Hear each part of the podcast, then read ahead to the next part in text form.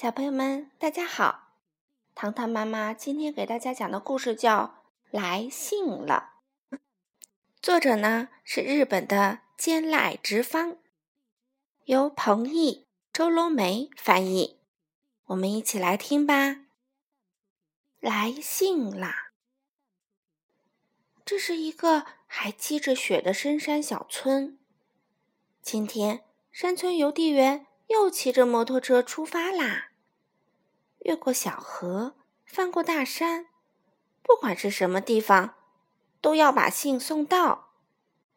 全平叔来信啦！阿米婶儿来信啦！宁静的山村里回响起邮递员清脆的叫声。他以为信都送完了，却发现包底下还躺着一封浅绿色的信。什么时候冒出来这么一封信啊？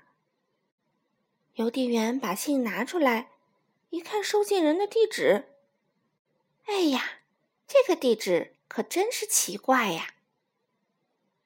信封上写的：“深山小村巷子山，沿潺潺流水河往上走，走过独木桥，穿过白桦林，水清冈林深处。”大水青冈树下，五郎先生收。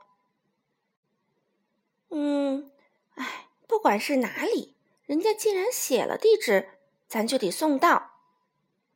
邮递员骑着摩托车，朝耸立在小村深处的圆圆的巷子山开去。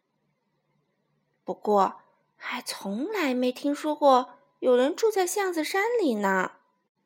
一到巷子山的山脚。路就变得窄了，到处都是一片片的树林。沿潺潺流水河往上走，走过独木桥。可是潺潺流水河在哪里呢？邮递员想。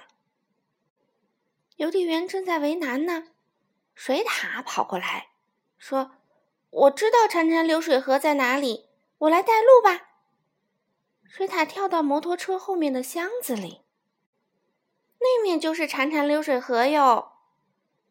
水獭手指的方向是一条小溪，沿着潺潺流水河往上走，有一座小小的独木桥。这就是独木桥哟，水獭说。邮递员骑着摩托车，战战兢兢地开过了独木桥，走过独木桥。穿过白桦林，可是白桦林在哪里呢？邮递员说：“这个我就不知道了。”水獭说：“邮递员和水獭正在为难呢。”兔子跑过来说：“我知道白桦林在哪里，我来带路吧。”兔子也跳到了摩托车后面的箱子里。兔子把邮递员带到了白桦林。穿过白桦林，水清冈林。可是水清冈林在哪里呢？这水獭和兔子都歪着小脑袋。我知道水清冈林在哪，我来带路吧。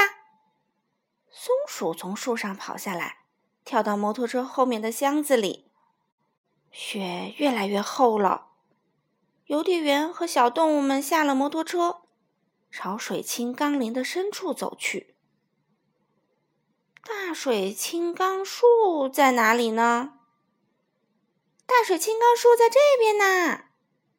狐狸跑来给他们带路。这就是大水青冈树。狐狸说：“大水青冈树的树根上有一个洞。”邮递员冲着洞里喊。五郎先生，来信啦！从洞里传来一个懒洋洋的声音。哦，我还在睡觉呢，你读给我听吧。邮递员为难了，邮递员是不能念别人的信的。嗯。我困得不得了，求求你了，给我念念吧。没办法，邮递员只好打开了信封。浅绿色的信封里是一张浅绿色的信纸。邮递员念了起来：“春天来了。”吭，吭，吭，从大水青冈树的树洞里呀，钻出来一只大熊。我没听清楚，请你再大声念一遍。大熊一边揉着发困的眼睛，一边说：“好吧。”邮递员深深吸了一口气，又念了一遍：“春天来啦！”说完这句，森林里所有的动物都跑出来啦：小松鼠、梅花鹿、豪猪、小兔，哇！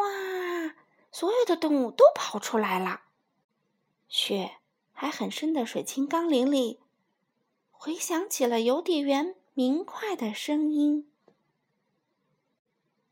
春天终于也来到了橡子山。好了，小朋友们，今天的故事就讲到这里啦，我们明天再见喽。